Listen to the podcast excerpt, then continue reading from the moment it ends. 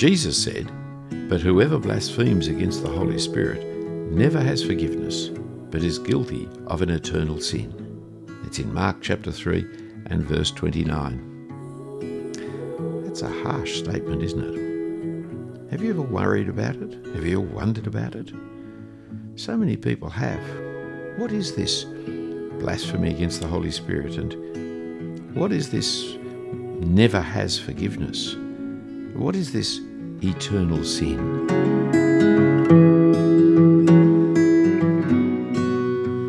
Hello, and welcome to Two Ways Ministries podcast. I'm Phillip Jensen. Considering this verse recently, it reminded me of Bertrand Russell and his book Why I'm Not a Christian. It was written a long time ago. As a young man, I remember reading it, I may say some years after he wrote it, and it really was a rock, a stumbling rock, a, a, a difficult rock for a young Christian to find such a famous academic, such a famous philosopher and intellectual, writing against Christianity as he did. And I had to think long and hard about it. And one of the parts of his argument was about the fact that Jesus was not the good person we think he was. And indeed, he uses that verse from Mark chapter 3, verse 29, as part of his argument against Jesus. Let me read to you the, the little bit that uh, comes in the, the passage that explains his point of view. He wrote, That text has caused an unspeakable amount of misery in the world, for all sorts of people have imagined that they have committed the sin against the Holy Ghost and thought that it would not be forgiven them either in this world or in the world to come. I really do not think that a person with a proper degree of kindliness in his nature would have put fears and terrors of that sort into the world. On the basis of that, then, Bertrand Russell argues that Jesus is not the preeminent good man. There are other people of more loving nature than, than Jesus. Well, I had never really thought much about that verse. I had not struggled with that verse. I've since, of course, discovered that lots of people have indeed struggled with that verse. What do you think about it? What do you think about the unforgivable sin? And Bertrand Russell's ability to use the unforgivable sin to actually cast doubt on the moral character of the Lord Jesus Christ and to be able to put him as one inferior to other great religious leaders or leaders of life. Uh, Bertrand Russell was a great favourite of the atheistic materialists of his day. I mean, he was a maths genius, he was genuinely intellectually uh, a man of great leadership, but he was a moralist. He took a moral stand in the First World War and as a pacifist. Though he wasn't a pacifist against all wars, just European ones, he thought colonial ones were okay. Uh, he was this public advocate of the atheism, and he's not as famous today. Well, he's not as famous for lots of reasons. I mean, fame fast vanishes for anyone, and so if you're born in the 21st century, then someone who lived in the 20th century is ancient history, really. So I guess that's part of the reason. Though I noticed in a newspaper last week, uh, I think it was last Saturday morning, there was a big article about him uh, claiming his greatness again. But there are other reasons why he's not quite as popular as he used to be. Uh, there's a big two volume biography by a man called Monk, who's a, a philosopher and well disposed to the kind of view that Bertrand Russell purported to, to hold and to teach. But as that biography spells out the details of Bertrand Russell's life, the man becomes more and more dislikable, frankly. He was a terrible user and abuser of women. He was a, a friend that you wouldn't want to have, for he betrayed people and he was a hypocrite and a terrible liar. And his books, he even wrote a book on love once, but he clearly showed no sign of it. It was just, he was a dreadful man. He's the kind of man that the Me Too program would speak against. He's the kind of man that those who want to take down the statues of previous generations would take his statue down. The problem is, though, he still stands for the high ground of humanism, of moralistic atheism. And so he's still the favourite of many people. But if you know any details about him, it's better to move on to somebody else to argue your case for you. However, you may complain, but Phillip, you're just picking on the person. What about the idea? And I want to say, yes, that's true. Let's let's deal with the unforgivable sin. Though the reaction that Bertrand Russell had against it, there is part of his Christian upbringing that helps you understand it. For he really was raised by a Unitarian grandmother, and his understanding of Christianity was deeply and profoundly Unitarian. That is, denying that God had a son and that Jesus was God's son. Unitarianism, very popular in the late 19th century, especially amongst the upper class, like Bertrand Russell, was moralism without forgiveness, because there was no atoning death, because God's Son couldn't pay the price for others, for he didn't exist. Jesus was a, a moral example at best, but he certainly wasn't a sacrifice for our sins. And so it was just moralism, a kind of religious moralism. And that was what Bertrand Russell was reacting against, especially his own life became more and more immoral.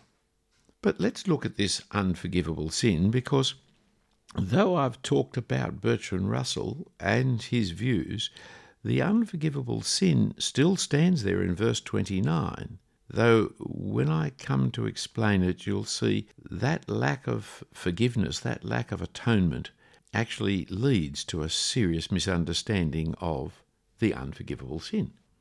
So, with the unforgivable sin there in verse 29 of chapter 3 of Mark's Gospel, but whoever blasphemes against the Holy Spirit never has forgiveness, he's guilty of an eternal sin.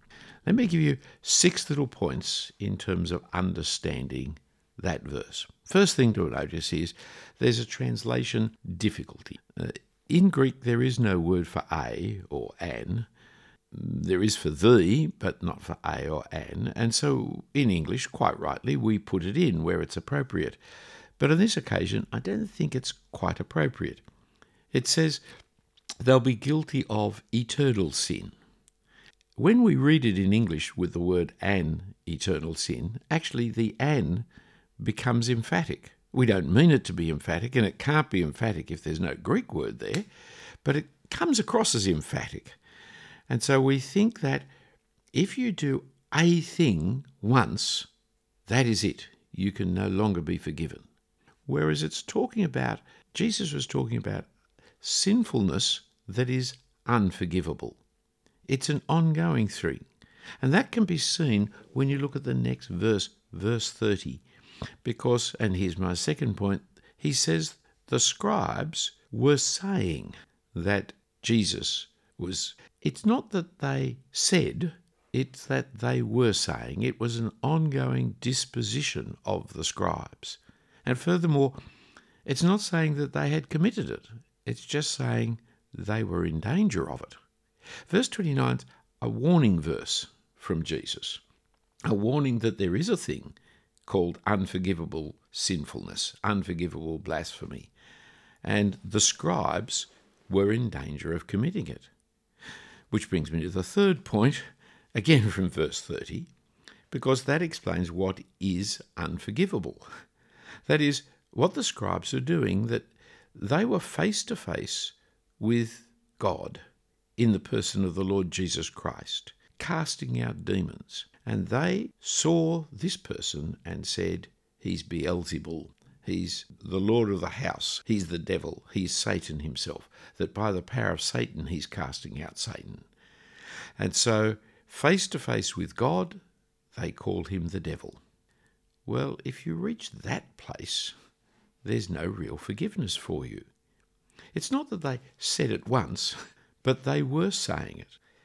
And so the fourth point I'd make is a continual rejection of the Spirit's call to salvation in Christ Jesus inevitably leads to no forgiveness.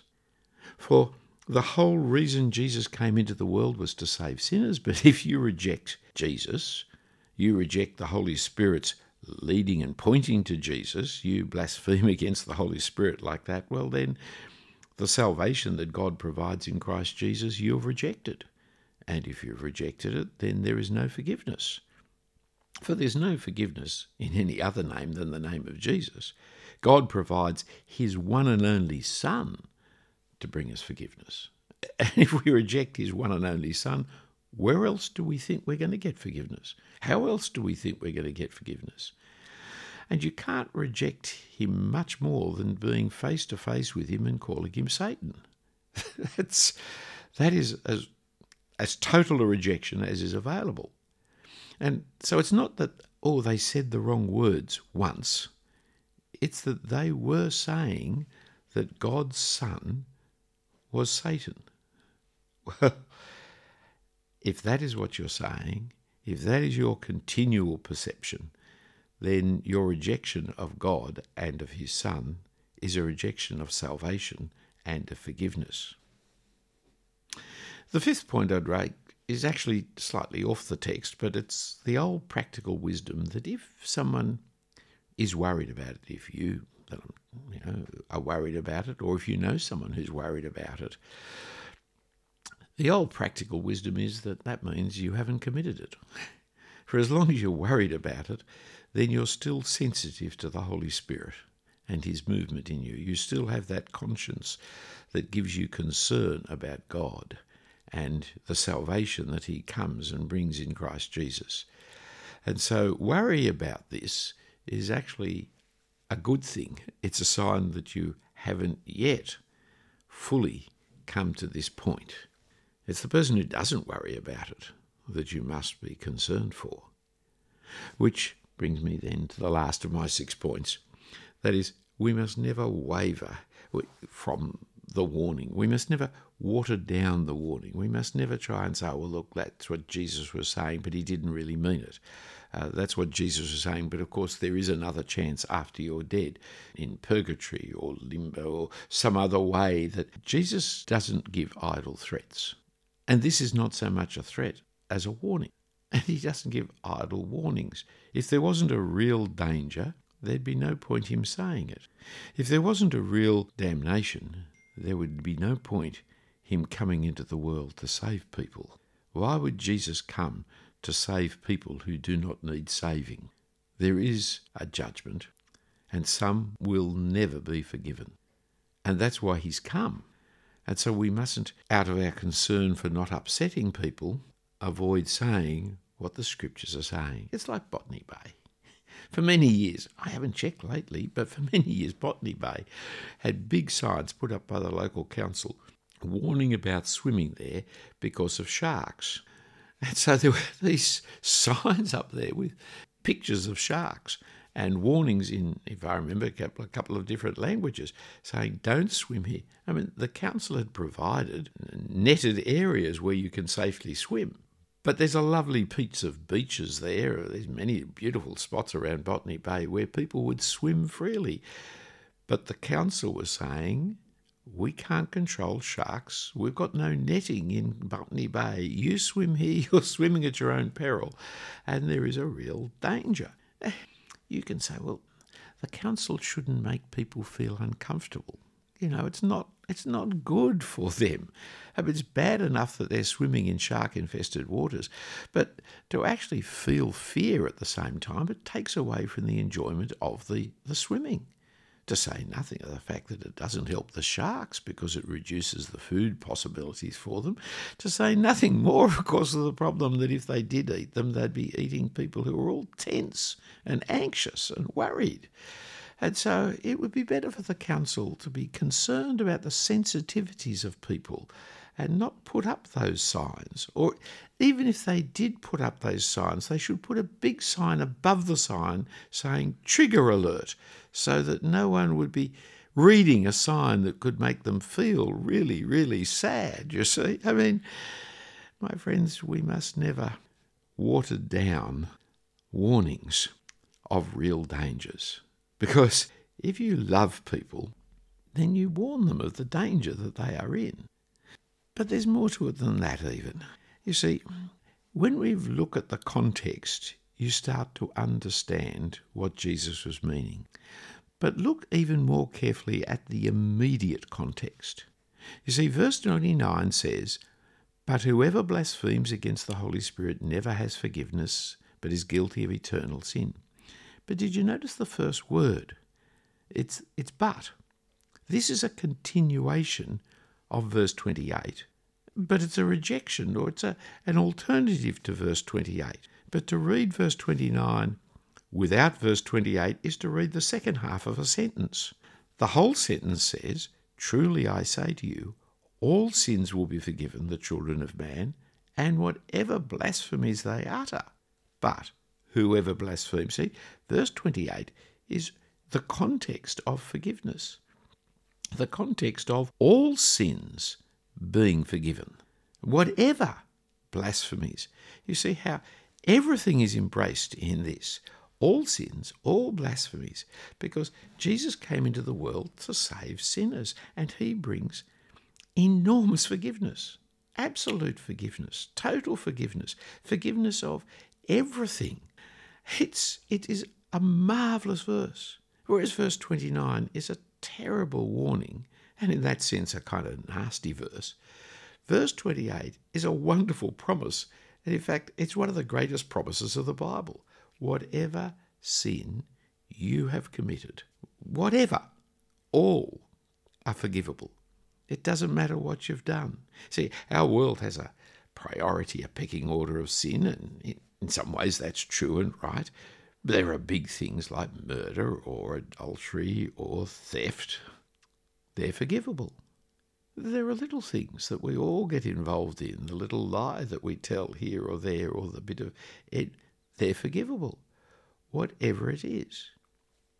Several times people have come and spoken to me about things they have done murder, theft, adultery, and I can take them to verse 28. All sins, whatever blasphemies you utter. For Jesus' death is sufficient for every and any sin. Some years ago, one of our congregation, the lovely Kathy Kitty, was Jewish and became a Christian. Her whole family was wiped out in the Holocaust. She had a terrible time throughout the Second World War. When she came to Australia, she came to Christ. And in coming to Christ, she accepted the forgiveness for her sins. And then she started recounting to us the things that she had done and the things that had been done to her. Her, her life like all Jews living through the time of Hitler, it was terribly fraught. And she agreed to have her biography written. And so our friend Kel Richards wrote up her biography. It's well worth reading and still available, published by Matthias Media. But the title of the biography was Forgiving Hitler. It caused some consternation, especially amongst the Jewish community, and understandably, they certainly did suffer in, in a horrendous fashion. But of course, it wasn't me, a Gentile, writing about it, it was Kathy, a Jew, writing about it. And it wasn't somebody born in the 21st century, this was someone who went through the terrible horrors of it firsthand. And yet she could forgive Hitler because God had forgiven her. Saying sorry is very difficult. Forgiving someone is more difficult. How can you forgive people for what they have done because God has forgiven us for what we have done? How can God forgive us for what we have done? Because his Son paid the price for it. And therefore, all sin is covered by the sacrifice that is so costly as God's one and only Son. And Jesus, therefore, comes not to just warn people of the unforgivable sin. Jesus comes to bring true and real forgiveness for everything. But, and that's why the first sentence, the first word of verse 29 starts with that word, but if you reject that Saviour, if you look that Saviour in the face and call him Satan, well, then you are truly in danger of the unforgivable sin. This warning's not unkind, it's loving. This warning is necessary because there is judgment. We don't live in an amoral world without values. We don't live in a meaningless world. We don't live in the relativist world where there's no right and wrong. We don't live in that kind of universalist world where because Hitler's dead he goes to heaven, because Stalin's dead he goes to heaven. No, there is a judgment, and that judgment will come after death. And the immoral will pay, unless Jesus has paid it for them. The warning is loving. The promise is even more loving. But if you, like Bertrand Russell, reject Jesus because of this Unitarian background or because of your atheistic background, well, then you are in the danger of the scribes. For God's way of salvation is by Jesus alone. Let's pray. Heavenly Father, we thank you that forgiveness is full and free for all the things that we have ever done because you paid such great price, because your Son paid such great price to win us that forgiveness. And we thank you in Jesus' name.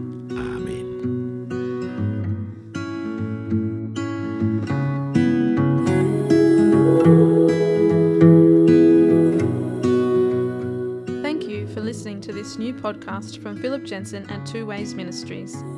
Phillip will be bringing to you new regular episodes on a variety of topics and current issues. Don't forget to subscribe to keep up with his latest.